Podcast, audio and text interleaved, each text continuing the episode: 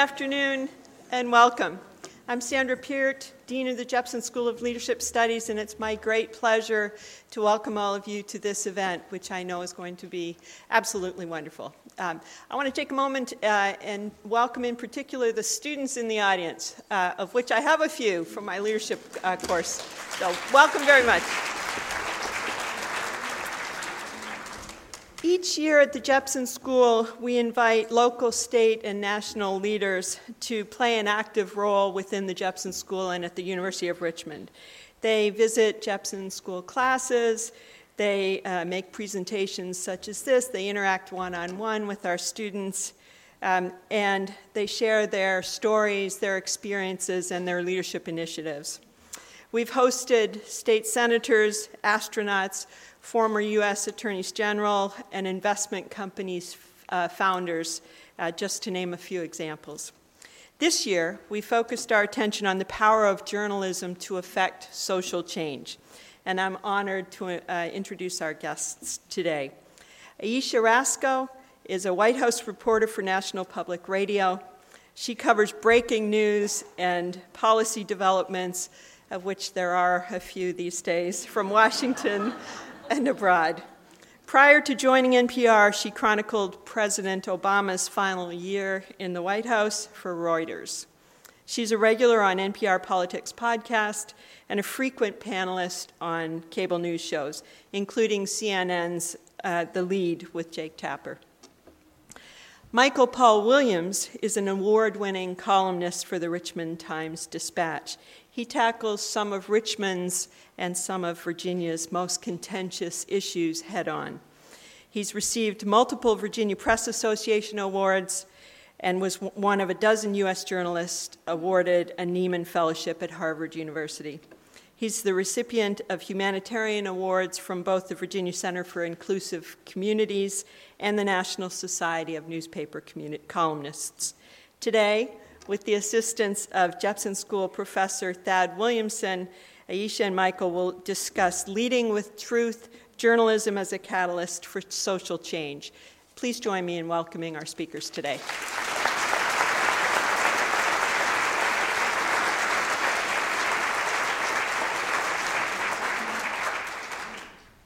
good afternoon. It's wonderful to see all of you here. Um, I'm going to first ask my colleague, Dr. Al Goethals. He is, please stand. This is one of the most esteemed social psychologists. Um, oh, the mic went off.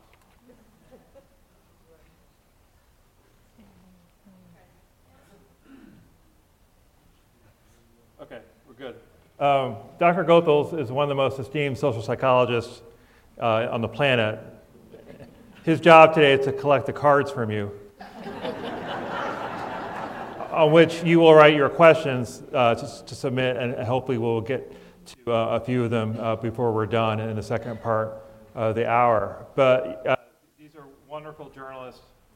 Um, I'll just let you jump in. Aisha, please tell us about your, your career, how it's evolved, how you got into journalism, what you're doing now, and what you feel the role of journalism is in a democratic society. Okay, well, thanks. First of all, thanks so much for having me here. Um, I am really grateful for this opportunity and thankful you, thankful to all of you for coming out uh, to, to have this conversation, which is really important right now in this moment uh, when there is such a debate about truth and there is a big debate about journalists and what we should be doing and basically our role in this society. So I, um, I have been a reporter professionally for more than a decade. Um, but I started out as just a teenager, tween, who just really loved to read newspapers and magazines. Um, we would get, uh, I grew up in Durham, North Carolina. We would get the local newspaper, the Herald Sun, and I would read it. My mom, she got it for the coupons. She liked to save, but I liked to read the newspaper. And so I was just, I was always into, and I loved like hip hop magazines, and so I just did a lot of reading. And I loved history and English, and you know, was my best subject. And it was just something that I really liked to do. I took an aptitude test when I was in middle school, and it said that I would be a good journalist. And so I said, that makes sense. Like, maybe I'll give it a try. And so I've just been on that path ever since. I went to Howard University. Uh, I majored in print journalism. I was I worked for the Howard University's news school newspaper, The Hilltop, which was uh, founded by Zora Neale Hurston, um, and I eventually became editor in chief of that. And after Howard, I worked at Reuters, which is a news agency, kind of like the AP. And I covered energy policy for many years in DC. And after that, I eventually ended up covering the White House. And I covered the last year of the Obama administration. And I have covered all 25 years of the Trump administration. No, it's only been three. it's been three. Uh, it's been a long, it's been a long three years. Uh, just busy, I would say. It has just been very busy um, these past three years, and now we have an impeachment, uh, which is historic and amazing to be covering. Uh, and this is only the third uh, impeachment trial for a president that we've had in our nation's history. Uh, and what is incredible about this moment is there's just, as I said, a real debate over what the truth is and does the truth even matter. I believe that the truth does still matter. I believe that it is important to speak truth to power. I believe that there are still questions that deserve to be answered. Uh, and I don't believe that, you know, th- that we live in a world where nothing is knowable and everything is just opinion. I think there are still facts, and I think that they do still, it is still worthwhile to search for the truth. And so that's what I try to try to do. Thank you. So uh, many of you read Michael Paul Williams regularly, um, but we want to hear your story as well about how you've gotten into journalism. And I think we know your present position for the Times Dispatch, but, but in this evolving moment, how do you see your job you know, to meet this moment in our democracy? I um, kind of stumbled into newspaper journalism by inertia and accident. Um, I'm a Richmond native uh, who grew up in a two newspaper family, as you can imagine that, in, in a time when whole cities struggled to put out one newspaper anymore. Um, we had an evening paper for the younger people in the audience, they're probably scratching their head about that. And um, the morning paper. The evening paper was the news leader, morning paper, of course, the Times Dispatch. And um, I read it, usually turned straight to the sports and then into comics, but I would glance at the front page, and um, that was my life. And I think in that, I grew to appreciate the written word. Um, very early on, I think I was maybe nine years old, my father started me on a subscription to Sports Illustrated magazine because um, I was a big, we would have a Sunday ritual just sitting downstairs and watching all the football games from the time I was old enough to really walk around. And at some point, I decided, well, I like to write, I love sports, I'm going to be a sports writer. So I get out of um, undergrad school at Virginia Union University and head to um, graduate school at Northwestern because an English, English degree didn't provide a whole lot of career opportunity. And so that was my plan to be a sports writer. And I met one of my heroes at Sports Illustrated and said, What do I need to do to get on your staff? And he said, Well, you need a couple of years of hard news experience. Like, okay, I can do that. And once I got in and started covering hard news, sports seemed too trivial to go back to. So I was stuck. But I kind of, um, I was a journalist, kind of lowercase, and I did my job and I was serviceable and I covered various beats. But I don't I didn't really find myself as a journalist until I became an opinion writer. Um, I was 10 years in, and that aforementioned evening newspaper, the news leader, had, had gone under, like most of them have. And um, we were all told to reapply for our jobs and list three or four jobs that we would be willing to do.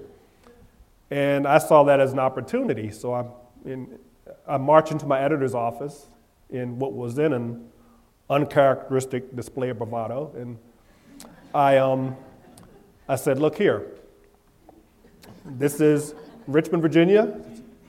It's a predominantly black city. We have a large African American readership.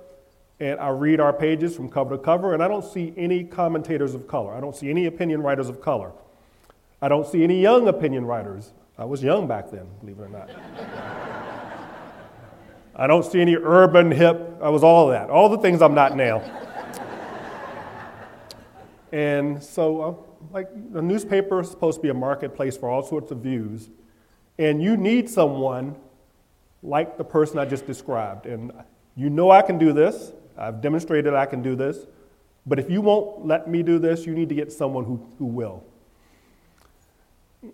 And um, I walked out of the editor's office just totally convinced, well, that's going to lead to a whole lot of nothing. And to my utter amazement, they bought it. And like a week later, they're like, okay, you're going to start, we're folding the, the news leader into the Times Dispatch and starting a brand new, larger newspaper, and, and you're going to have an opinion. And I'm like, okay, I've never I've written an opinion once in my life. I'm like, okay, now what? The only time I'd written a, a, an opinion piece was when um, Doug Wilder was elected governor, and the managing editor at the time said, Go out and cover this from the perspective of what this means to an African American. And I was so uncomfortable writing an opinion that I, my construct for this was we. I couldn't speak for how I myself felt. So I said, we, we, we. And I went out and interviewed like more people than I'd interview if I were writing a news story.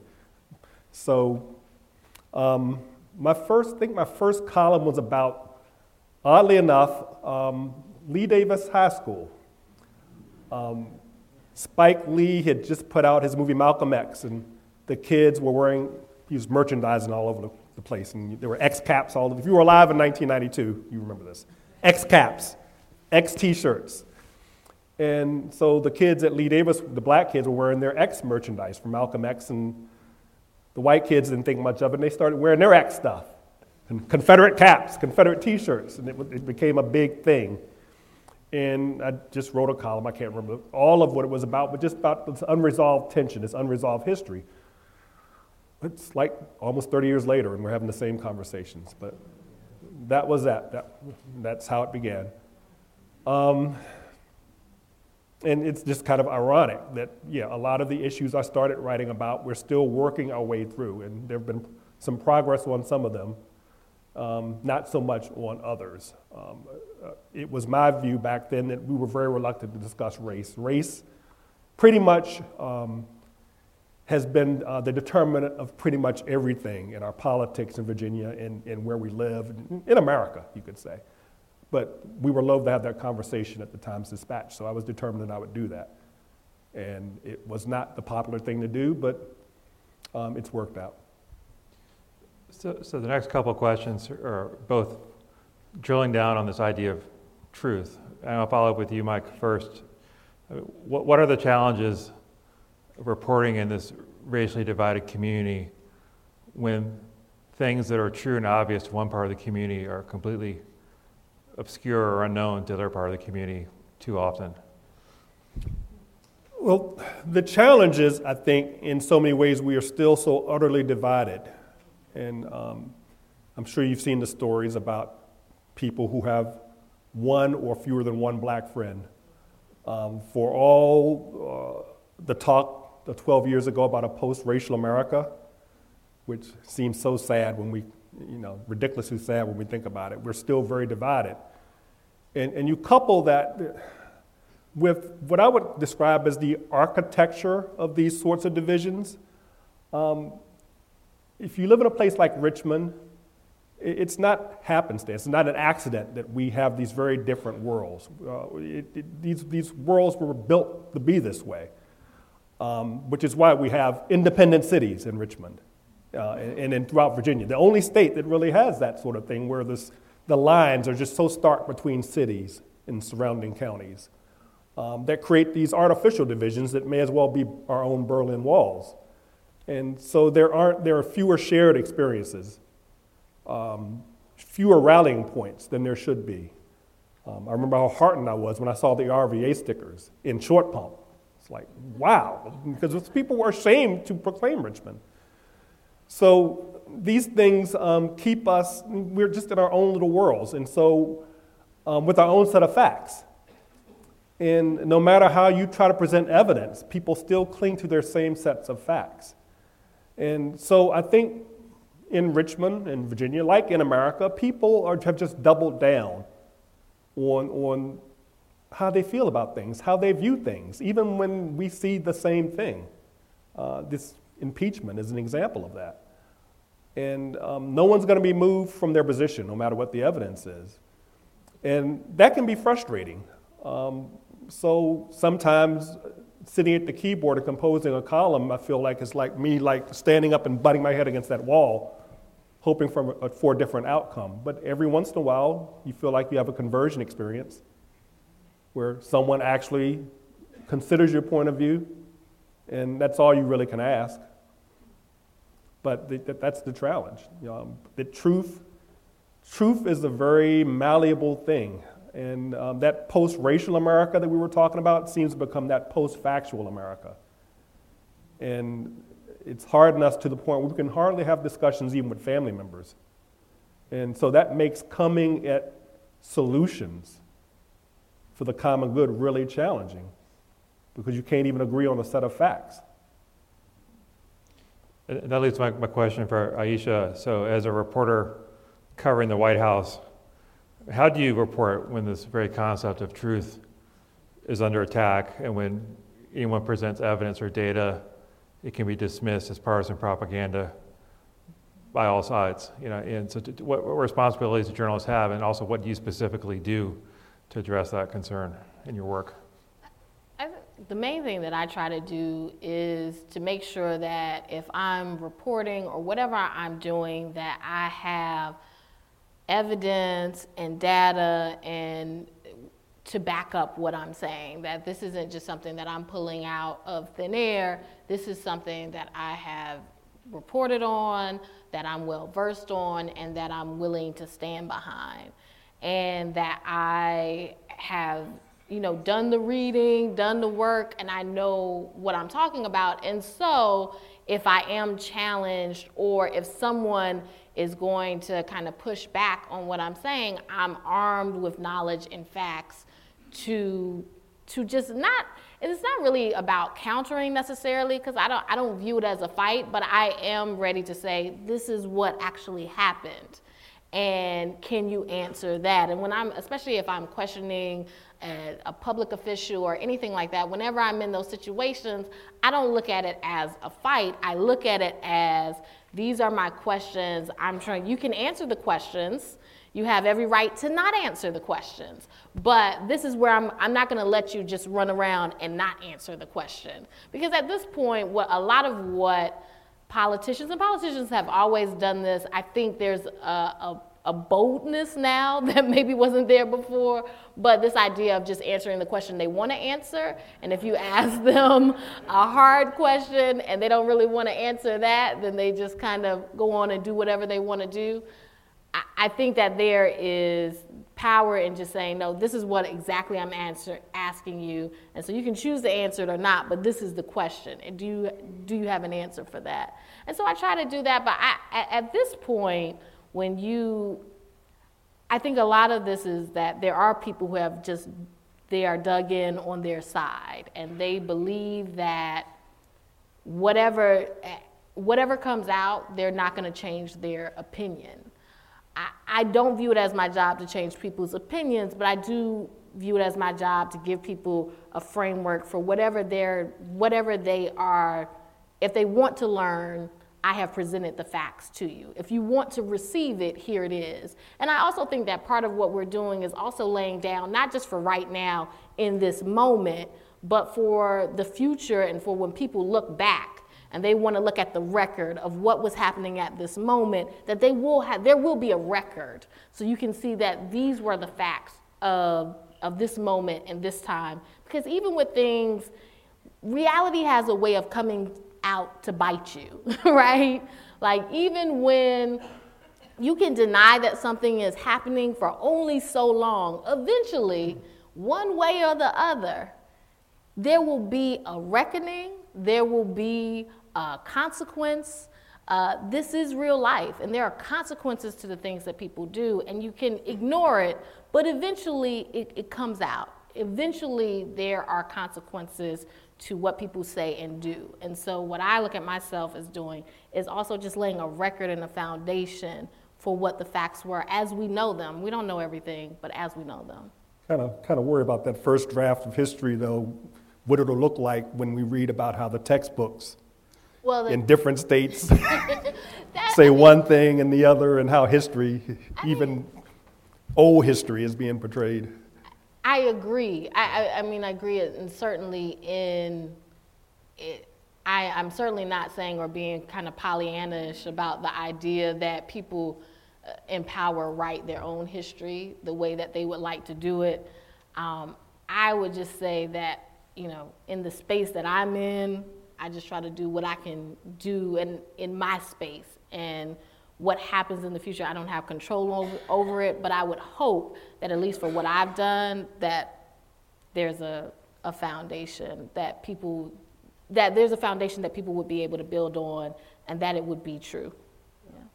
Do you think this change in the climate of how issues are, are discussed and are sort of national conversation, do you think this is a Trump specific phenomenon or you think it's a, a permanent change that will endure even with the next president? I think there will be long lasting repercussions. Uh, regard, I don't, I don't think that this is just uh, a President Trump thing. I think this is definitely an America thing, a, a human thing.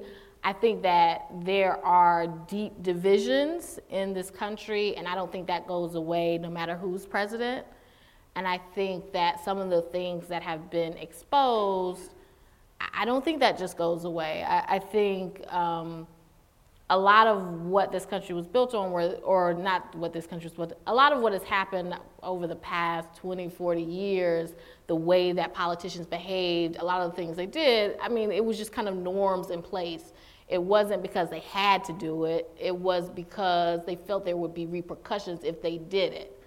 Uh, I think if you have right now where you see people attacking the press in really not just normal ways, but uh, people probably saw Secretary of State Mike Pompeo cursed out an NPR reporter and had her claim that she couldn't point at Ukraine on a map and brought out a map and had her point at it. And she has a master's in European studies from Cambridge University. Um, and he said she couldn't find Ukraine. Still trying to figure out that empty map thing. they were ready. Who keeps those around? They, they were ready. But, but there are journalists who, who have foiled that. They're going to try to find out about that empty map. But it was a blank map. But that was Secretary of State Pompeo. I don't, I don't think that wasn't Trump. Um, I think that he did that um, because that is the, the place that we are in right now. Not that politicians have never liked journalists, you know, and I'm not saying that he's the first politician to curse out a journalist, but to have someone at his level do that, that's setting a tone. And I don't think that tone necessarily just goes away because if people feel like they can, people have always wanted to curse us out and do whatever they wanted to do, right? We, we get on people's nerves. We're asking questions you don't like. If they feel like they can get away with that and there's no consequence, I think they continue to do it. Hmm. You want to weigh in on that? I mean, what, what, what echoes of the sort of what's going on in D.C. do you see playing out here locally and statewide? Well, I mean, that's my fear. Um, that, that march we had um, the other week, um, I think that's a manifestation of what we've seen nationally. Um, I think if we learn any lessons from what's happening now with, with Trump, it's that who is in that office does matter. And a big part of his job is to unify and set a certain tone. And if we have the opposite of that, and, and the person at the top is, is, is dividing and demonizing, and, and, and when a, a city such as Richmond is absolutely terrified about what will happen when tens of thousands of armed people come to Richmond, he weighs in in a very unha- unhelpful way um, to kind of feed their grievance, their sense of grievance. Um, so, yeah, I think um, the risk is that this filters down and becomes part of how politics works on the state level, um, where we have folks who are unhappy with the way an election went and, and take up arms to try to intimidate um, uh, as a means of achieving what they couldn't achieve at the polls. Um, you know, I think this sort of thing uh, uh, could have, if, if our local and state politics becomes like that, we're really at an end, as far as I'm concerned. And, and I don't, don't think there isn't someone who's thinking, I'm going to be the state level Trump, or I'm going to be the local level Trump because it works. Um, so I think that's the lesson we've got to send. Um, the people who were involved in the impeachment need to be thinking about what are the larger lessons here as far as the destruction of the, the body politic. So, so I to ask uh, the next couple questions about you know, our topic is journalism as a catalyst for social change. And Mike, I've read literally hundreds, if not thousands, of your pieces, and you characteristically, it, these are opinion pieces, so you find voices in the community that oftentimes are trying to lift up a particular point of view or, or point Richmond or, or, the state, as the case may be, and, and sort of, you know, in a progressive direction that lifts up our better angels. And so let me ask you just this, this is more personal. Like, what are you most proud of, of how the community has changed in your time doing this work, and what are you the most disappointed about? Um,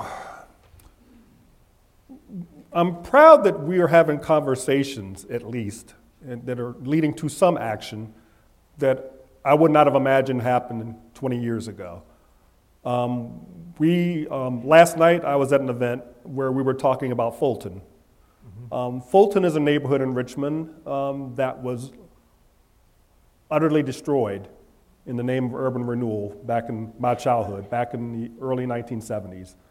Um, uh, local leaders um, and the Richmond Redevelopment and Housing Authority declared it a slum and set the wheels in motion to literally flatten an entire neighborhood indiscriminately.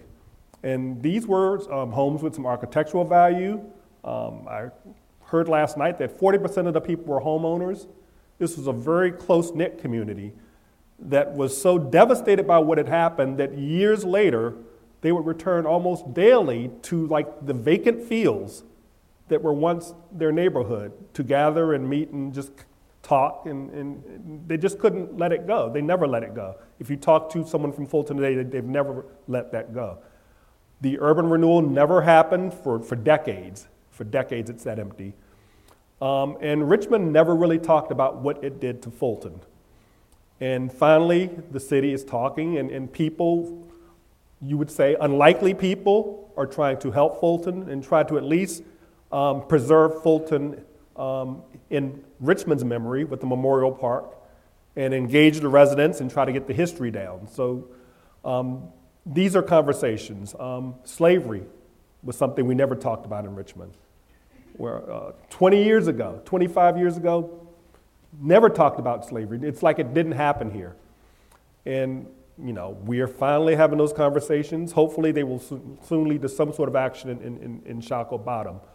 Um, the Confederate monuments were not, it was, they were just, they just existed. They were not something to be challenged. They were not even a source of conversation. No one, it never occurred to anyone to say, hey, what, what exactly are we doing here when we uh, place these folks in a position of honor without question?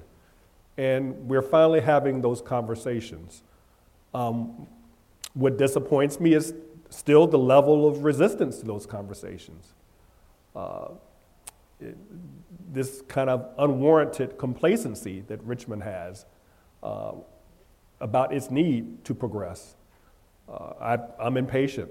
You know, I want to see these things happen in my lifetime. I want Richmond um, to start addressing and, and healing its past in my lifetime in a, in a real serious way to start addressing its inequities, which um, are still being perpetuated by policy and by development and by forces of gentrification. So we have a lot of work to do in Richmond. I mean, we're having the conversations, but that's not enough.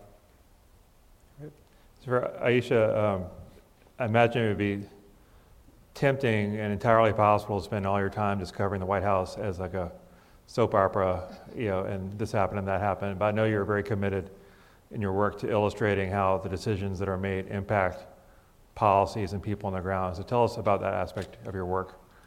Well, so And, and it is difficult, I would say, with any administration, particularly with this one, to really try to drill down on like, what does this actually mean for people? What does this, how does this affect people? I, think what I have tried to do is try to, when I can, take those moments to do stories that say, okay, this policy came out, what does this really mean? Opportunity zones is something that this administration has talked a lot about. This is a big tax credit or uh, tax deferral for people to invest in these low income neighborhoods. And so I did a story on that last year. Of course, part of the issue or the concern is how is all of this going to be tracked? Um, and are people just investing in places where they would already invest anyway, uh, and they're just going to get big money for that? And you also have a concern about big hedge funds coming in um, and displacing people, which is always an issue when you talk about urban renewal. Um, and so I did some work on that. I also, one project that I was really proud of last year was just looking at what the president says. This is a president who I think he obviously will make a big impact as far as policy, whatever people feel about that policy. But I, I think one way in which he is certainly making history is just the words that he says and, and his Twitter feed. Uh, and so I did a big project looking at thousands and thousands of tweets because he, t- he, tweets a lot. Um, about the way that he talked about lawmakers and the way, and particularly how he talked about lawmakers of color. And because this was at a time where he was talking about the squad in a very particular way, um, the way that he talked about uh, the late Congressman Elijah Cummings. Uh, and so, and just kind of drilling down on how it was a very different way that he talked about his opponents uh, even at that time, although at this point he's kind of gone to ne- another level with Adam Schiff and, and Pelosi, but there was a very specific way in which he talked about these lawmakers of color, calling them basically challenging their intelligence, saying that they were un American.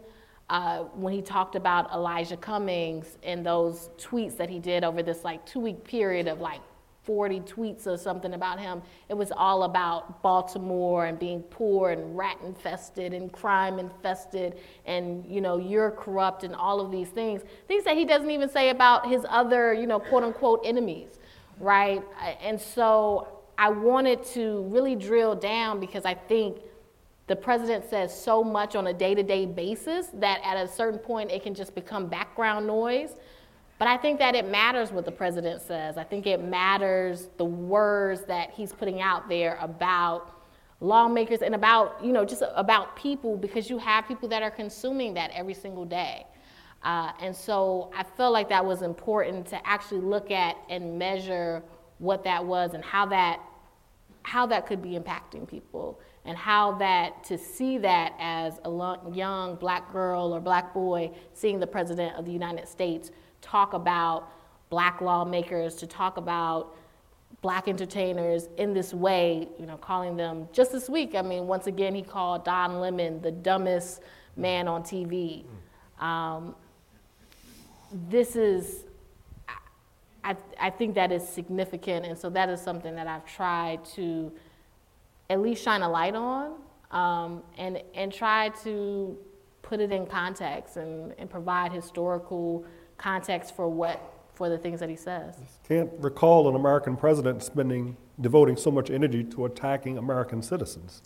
Well, and, and that's the, the thing is it's he's attacking American citizens and then also attacking particularly people in certain people in a certain way. So Maxine Waters, LeBron James, Don Lemon, they are all dumb. Not every, everybody that he, he talks about a lot of people, and that was some of the, the point of the story is because when you talk about this, people will say, well, he talks about everybody. He does talk about a lot of people, but there's a specific way that he talks about certain people that is different. And if you actually look at it and get the spreadsheet and look it out, you can see those differences. Thank you. So, next couple of questions, and we're going to get into our audience component. Uh, now are, are actually about journalism as an institution. So I'm going to read you're a quote, since it's an academic institution, we have to have our obligatory Alexis de Tocqueville quote from, from Democracy in America, Volume 2, 1840. And he wrote, quote, uh, when men are no longer bound among themselves in a solid and permanent manner, one cannot get many to act in common except by persuading each of them whose cooperation is necessary that his particular interest obliges him voluntarily to unite his efforts with the efforts of all the others. That can be done habitually and conveniently only with the aid of a newspaper. Only a newspaper can come to deposit the same thought in a thousand minds at the same moment. Now, Mr. de Tocqueville did not have one of these, which is a real question. You know, and, and so in this evolving industry, what do you think journalism needs to do? Uh, what does it need to preserve? And what does it need to change? If I had the answer to that, my, my newspaper just got sold today. So, Yeah. I mean, it's, it's, Warren Buffett couldn't figure it out. So, but it, it obviously the technology is a game changer. Um, uh, for good and for, for, for bad, and it seems mostly for us in ways that are very challenging. Um, a, we've not been able to figure out how to monetize it. Um, people are, are buying ads online and no longer buying as many print ads, and, and, and, and that's the bottom line, and that's um, the crucial challenge of the business. Um, it hits at us in, in journalistic ways where um, the Kobe Bryant death, um, the immediate re- aftermath of reporting was just riddled with inaccuracies. Um, there were reports that all of his daughters had died. Um, they were, it, just, it just went all over the place. And I think that stems from um, the need, because of technology, to get it out there as fast as possible. And that really hurts our accuracy. Um, we've got to adjust to that. Um, that quote speaks to um, the power um, to, um, to inform opinion, but what we have now with Twitter, which you might call the new dominant way of, of, of swaying opinion, is you don't have the sense of ethics that historically has underpinned journalism. Um, everyone who has one of these phones or a laptop uh, thinks they're a journalist now. If you know if they have a blog or something, but it, it, there's more to it than that. And there is a sense of ethics, and, and that stops you from, from doing things that are harmful, um, that, that covets uh, accuracy uh, above all, um, that, that weighs harms that are caused by the words you put down. Um, and, you know, we don't get that with a lot of the people who are using this technology to put out the sort of functions that newspapers um, do. Um, you know, it's, it's kind of a negative thing to say, but when we had just three networks, mm. and um, when and I'm going to sound like the old guy, I'm sorry. you know, when we had Walter Cronkite and we had three networks, and, and then we had um, four. and you had your local newspaper. You know, information, you know, was concentrated in a way that, you know, kind of made sense, and you could rally people behind it, and, and, and, and it made you less, there was still misinformation, but it made us less susceptible to propaganda. And I think a lot of what we're experiencing now, it didn't start with Trump, is decades of propaganda. Um, if, you're, if you got Fox News out here, fans out there, I'm, I'm, this, this, is about truth. That's a propaganda arm. Um, and now it's functioning as a, as, as a state propaganda arm. Um, we've had a decades long campaign to discredit the media, going back to Spiro Agnew. Um, and it's, it's been highly effective. Um, someone felt it was very important to discredit the media. Um, ask why that is. If you take out the media, you you've taken out something that is in your way, and, and you can pretty much do what you want. So, our challenge is I'd say our challenge is staying in business. Because um, I think we're as relevant as ever but the economics of the industry are just eradicating us. Um, they're, they, you know, I, I look at the young people going into, you know, coming into our newsroom and, and pursuing this career, and I'm shaking my head. I'm like, why? what were you thinking? But, you know, I mean, when I went into it at their age, I knew I'd never get rich. I know what they're thinking. They, they're, they're, they love this, and they are very serious about um, truth and democracy and, and, and looking out, you know, for the little guy, as, much as a cliche as that is.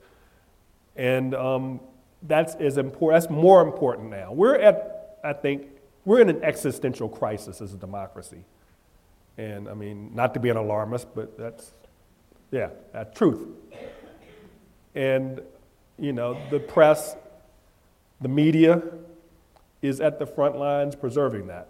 They are fighting for democracy, they're fighting for the American people. Maybe half the people don't appreciate it. So it's not like we're not needed. It's not like we're not relevant anymore. It's just an economic thing. It's just kind of wiping us out. So all that's a long-winded way of saying, please support. You're, um, I know we're in this. This technology has made us think everything's free. No, everything's not free. It co- that information costs. Please support your local media. It, it, it's important.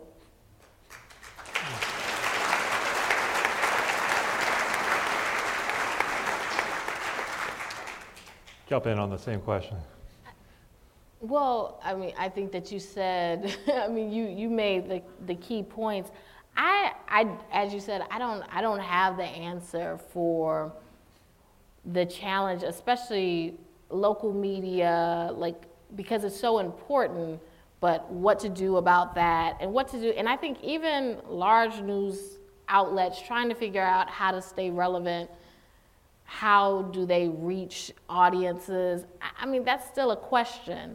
I, I feel like as journalists, there does have to be a recognition of the changes in society and a, and there has to be a way to adapt and you have to be open to adapting to speaking to new audiences in new ways because people want to have conversations in a different way than they did them in the past. So now you have people, they want to listen to podcasts, they want to listen to people, and that's another way to tell the news. They want to get it, and you can, and we, we have a podcast at, you know, NPR Politics Podcast, and that's all about us getting the news out there in a way for people who aren't listening to NPR. So most of the people that listen to the Politics Podcast, they're younger, and they don't listen to the radio. They don't listen to All Things Considered and Morning Edition, but they will listen to the Politics podcast. And, and so I do think that we have to be willing to adapt to be able to tell those stories because there are news organizations, and as long as you have news organizations out there that are legitimate and that want to get the truth out, it is important for us to be able to go where people are. And I think to do a better job of reaching out to those communities that may have felt left behind and feel like no one's talking to them. Why aren't we telling stories that matter more uh, to people who aren't just the, uh, you know, we have these kind of buzzwords where we'll say, you know, working class, diner, you know, evangelical, all of that really means white, right? Blue collar white. um, that's what it means. It's not that we shouldn't reach out to those people, but that's what that's hard we, working. That's hard working. you know, the average person just at home. you know, that we have to reach out to those people, but we also have to reach out to all of those other communities that don't necessarily fit into that one box to Black and Latino and all of these other communities that are out there that could be listening to the radio, buying, that are consuming the news and want news stories that they can relate to and that tell stories that they are interested in. And I think that news outlets often talk a lot about that. I don't feel that they always put their money and their resources where their mouth is. And I think that they should. Oh, I think you need to reach out. If you want to survive and be relevant, reach out beyond just the audiences that you have always had. Mm. Yeah, they're some of the biggest offenders. I mean, every if I need, read another piece in the New York Times and Washington Post where they're out in the mid, in flyover country in some little town talking to working class white people as if there are no working class Hispanic people or working class black or brown people. It, and, and just, it's like a reinforcement of cliches. It, it, it just drives me crazy. It, it's, and, and it's just about, and it's not about not, it's not about ignoring certain groups, but it's about expanding. Like it's not about excluding, but it's about expanding what the work that we do. So this question is from the audience. Um, question reads, perhaps the most famous slogan about journalism is, is, quote, all the news that's fit to print. Who determines, and how do you determine what is fit to print? That's a good question. uh, I, and that and that has been hard because at times, sometimes, especially now, you will have things that people say that are not true, and so there's a question of do you report what this person said, even if you have. Well, first of all, you have to ask the question: Do I have time to set out why this is not true? And so I have to look, if I'm doing a 30 second, 40 second spot, then I try to be very careful that if I'm going to have a clip in there, that I'm not putting in a clip of someone saying something that is unverified or completely inaccurate or without context. I try not to do that because in 40 seconds, I'm not going to have time to say that's not true, to give you the reasons why in a really thorough manner. So really all I would be doing is just spreading this information. And what what I guess people, the experts that have studied this have said, and what we sometimes do at NPR, we call it a true sandwich, where if you have to report something that someone says something that's not true, you start it off and you say the truth, and then you say the untrue thing, and then you come back and you say the truth again. and it's like a true sandwich because the idea is that even when you're debunking something, you can still be spreading it. And that people still remember it, even if you're saying this, you know, and it's that whole idea of, you know, if you're running for office or something and you want to say, yeah, my candidate, you know, my opponent, he's not a bank robber. but you're, you're putting that in people's mind that, wait, is, is he a bank robber? Like, and so it's, so I think that's the hard part is because you also want to correct the record if someone says something that's not true, but you don't want to spread it. And so there's this idea of what do we, and then what do you want to elevate?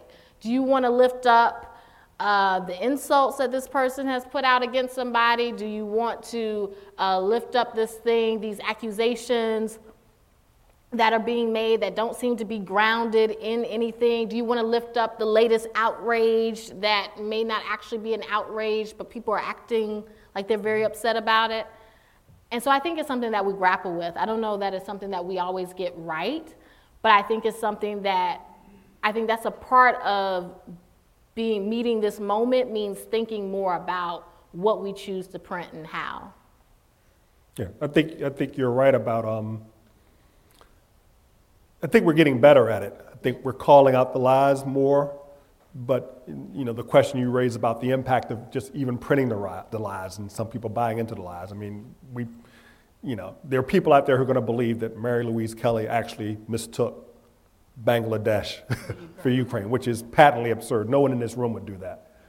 But you know, I think it's something we need to continue to grapple with. I mean, if you're in the newspaper business, at a local newspaper, all the news is fit to print has a lot of meaning because if, I, I should have bought a, like a, a copy of the Times Dispatch from, say, 1992, which would probably be, be about as wide as this chair.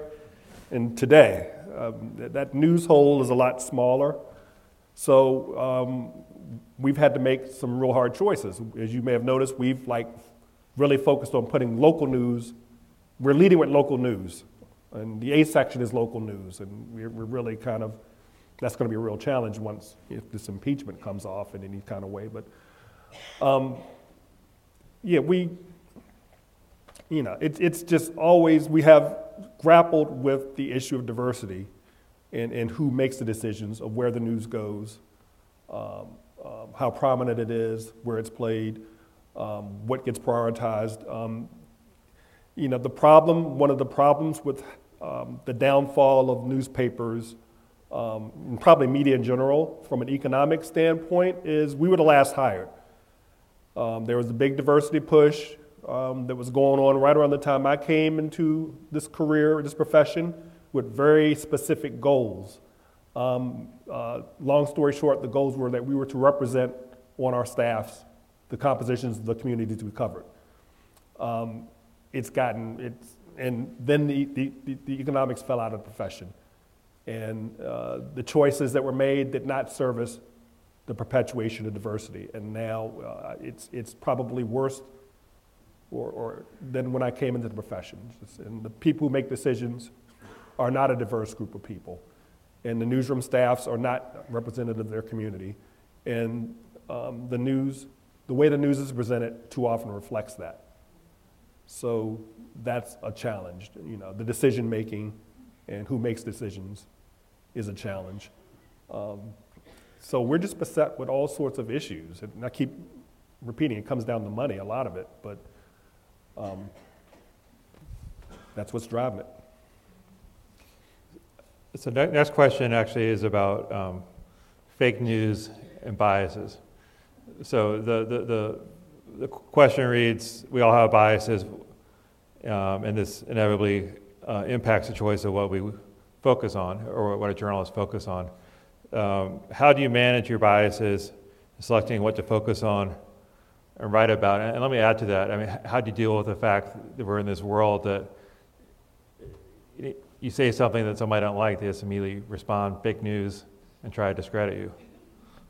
So I do think that obviously, as a journalist, you don't take your, your brain out and set it on the shelf or your personality or your background or anything like that. So you all, you come to any story or anything like, or any beat bringing your whole self. And so I may look at things differently than someone else uh, in our newsroom. I do think that we obviously have editors and people around and this, who are helping to guide coverage and what we decide to cover and how we cover it. And for the most part, well, really, in, in my experience in journalism, people are try to be very cognizant that they are being fair to the story that they're presenting, meaning being fair to the people that they're covering, to the, the subject that they're covering, that they are presenting the various viewpoints. Uh, the challenge at this point is you, at this point, you will get two different criticisms. So you will get the criticism that you are both sidesing things, that you are kind of drawing false equivalences uh, between um, different actors or in a story, that you are, you know, that there is one truth and that when you kind of say, well, the Republicans say this and the Democrats say that, you're just doing this both sides thing. And so you're not really giving proper uh, heft to the truth. Then you'll have this other side that feels like you're all liberal hacks, as one lawmaker called one of uh, my congressional colleagues or a congressional reporter, and that you have this bias and you're just totally unfair to um, conservatives and all of this, and that you are just, um, you're out to get President Trump, and that you are just totally unfair. And so I think it's very hard to, you're not to please both of those sides. Like, if, if, you, if there's this side that feels like you're being too easy on President Trump, you you guys are just all in his pocket, you want your access, and then you have this side that feels like you've never been fair to him, you just won't give him a, you know, a fair shake. It's very hard to please both of those groups, and I think it's really impossible. And both of those groups may feel very strongly that they are dealing with a media that has bad intentions or that is acting irresponsibly. Uh, and so I think that is very difficult to grapple with.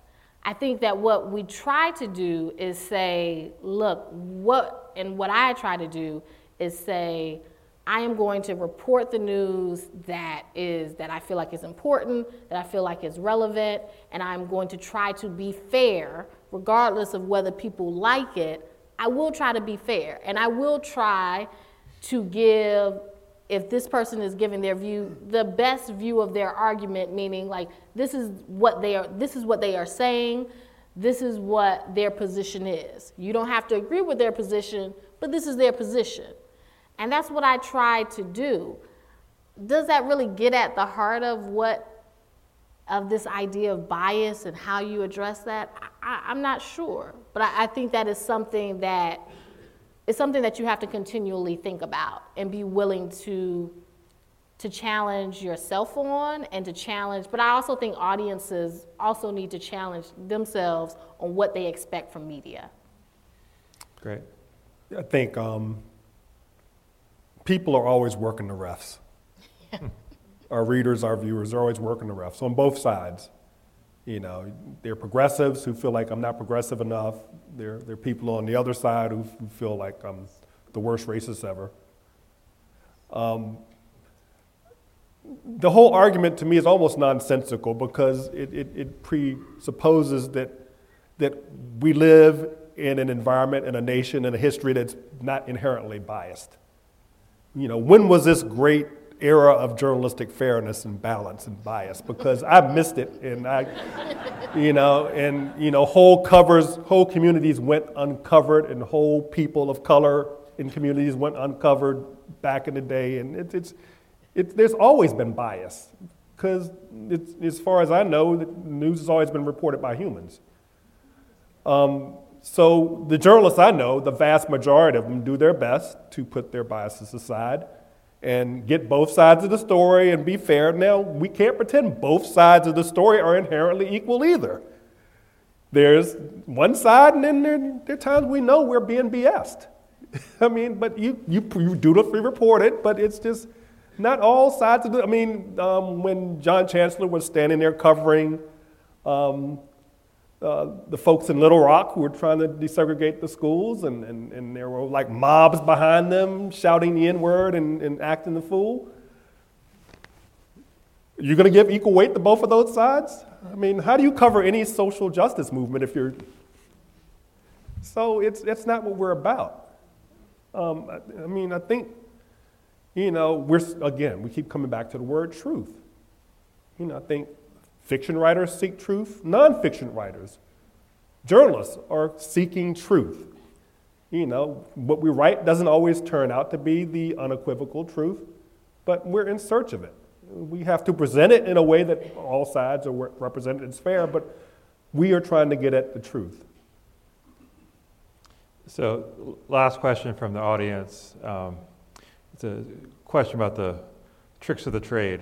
So, I, I think this wording of this is actually hilarious. I'll just read it. Um, how do you handle the disagreement and cursing when the candidate does not like what you're asking? Or broaden that the candidate or a public official or other person you're trying to get information from. so I will say, like I we said, were talking about this earlier. so I haven't been cursed at. So I, I, I really I, you know, I've been in journalism for a while, but I haven't actually, no one's ever cursed me out. So I don't know how I would respond if someone cursed me out. Um, I hope I would respond well. But, um, so I think that I, I haven't experienced that, but I have experienced, obviously, you ask questions, people don't like them, or people, you know, come back at you kind of aggressively. I, I always worried that I wouldn't be able to respond in those situations. I, I feel like when they have happened, I have been able to respond. I think you get in a zone in a way where if you have a, a, if you have a question that you are trying to get the answer to, and what I have found is when I have a question I'm trying to get the answer to, then I'm just I'm going to keep going until you at least give me some type of answer. And it doesn't matter if you don't like it, it doesn't matter if you have an attitude, it doesn't matter if you are frustrated. I'm going to at least, you know, make my point and, and make my point in getting that question out. Like, and so I don't know if there's really a trick to it. I think most people and I think generally in the past, nowadays, and I always say this, nowadays people are more, journalists are more likely to call you out. Like if you do, I think in the past, politicians or people would call journalists up and fuss them out, and I think journalists were more likely to just keep it to themselves. Or if someone said something to them that was out of line, I think now you're like you're more likely to end up on Twitter.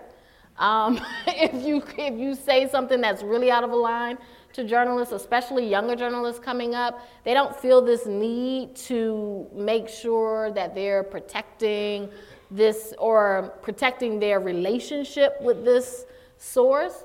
They will just say, "This person said this to me," and you know, I, all I was doing was asking a question.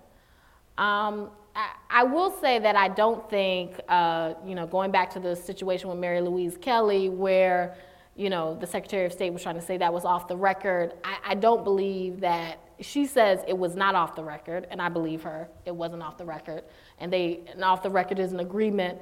I do say for anyone out there, you cannot use off the record to curse someone out in my opinion. you can't you cannot go off the record, say off the record, and then say you want to curse me out. That's not what off the record is about. You cannot do that. That's not that's not the way it works.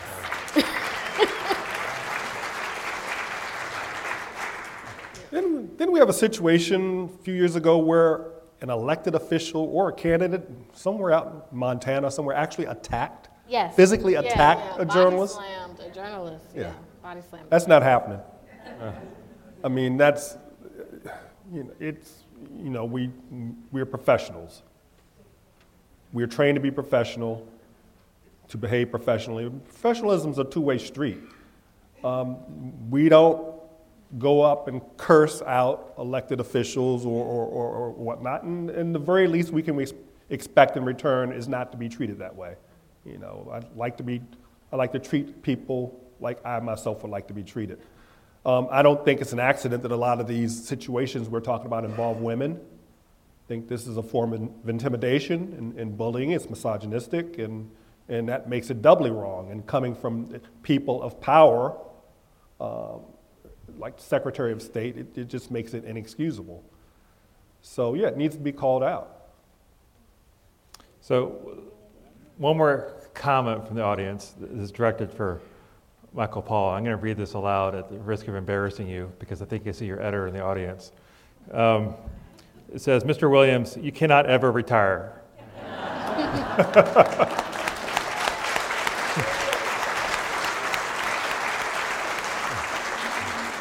so, so last question is for, for the students in the audience.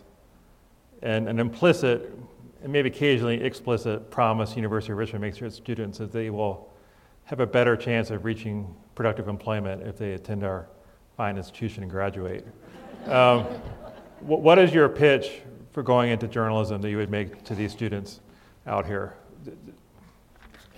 well, I, I, think journalism it is having a tough time, uh, especially at the local level, and but I do think, as I said in the beginning, that it is worthwhile and it's and it is an important pros- profession and it is a necessary profession for this society for any democracy. Uh, and so I think it's important work. And I don't think it's work that you should go into if it's your second or third choice. I think it's, you know, if you got, you know, I think that really, if this is something that you are passionate about and you are driven and you just cannot see yourself doing anything else, this is uh, the job for you. It's not going to be easy. I certainly can't guarantee that everything will go the way you would want it to go. But if if that is the description of you, like I just can't see myself doing anything else, give it a try. And I think that what I always say is take advantage of any opportunity you have to write, to report, uh, to be in the presence of journalists, to if you want to do radio, if you want to do TV, anything that comes up.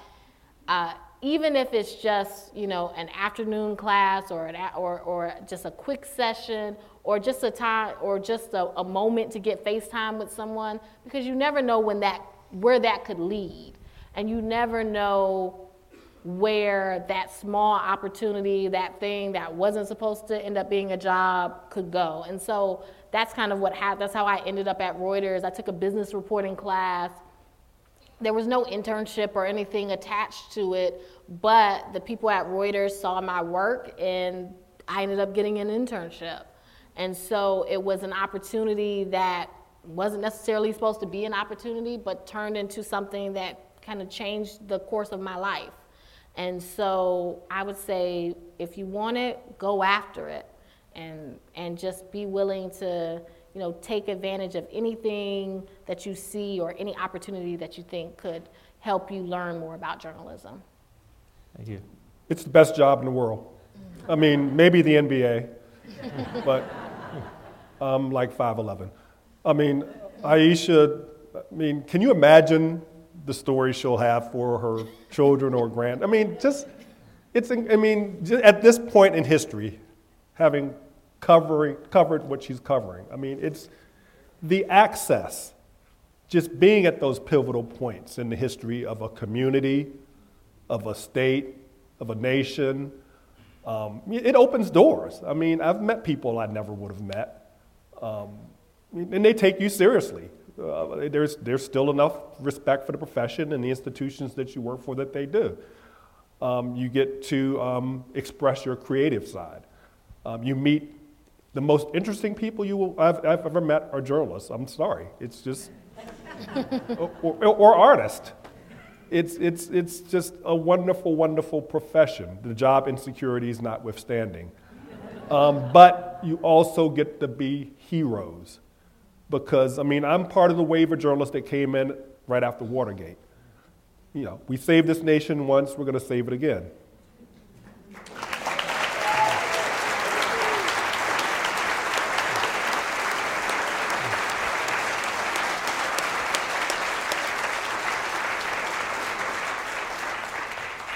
Please join me again in thanking Thad, and Michael for such a wonderful, wonderful presentation.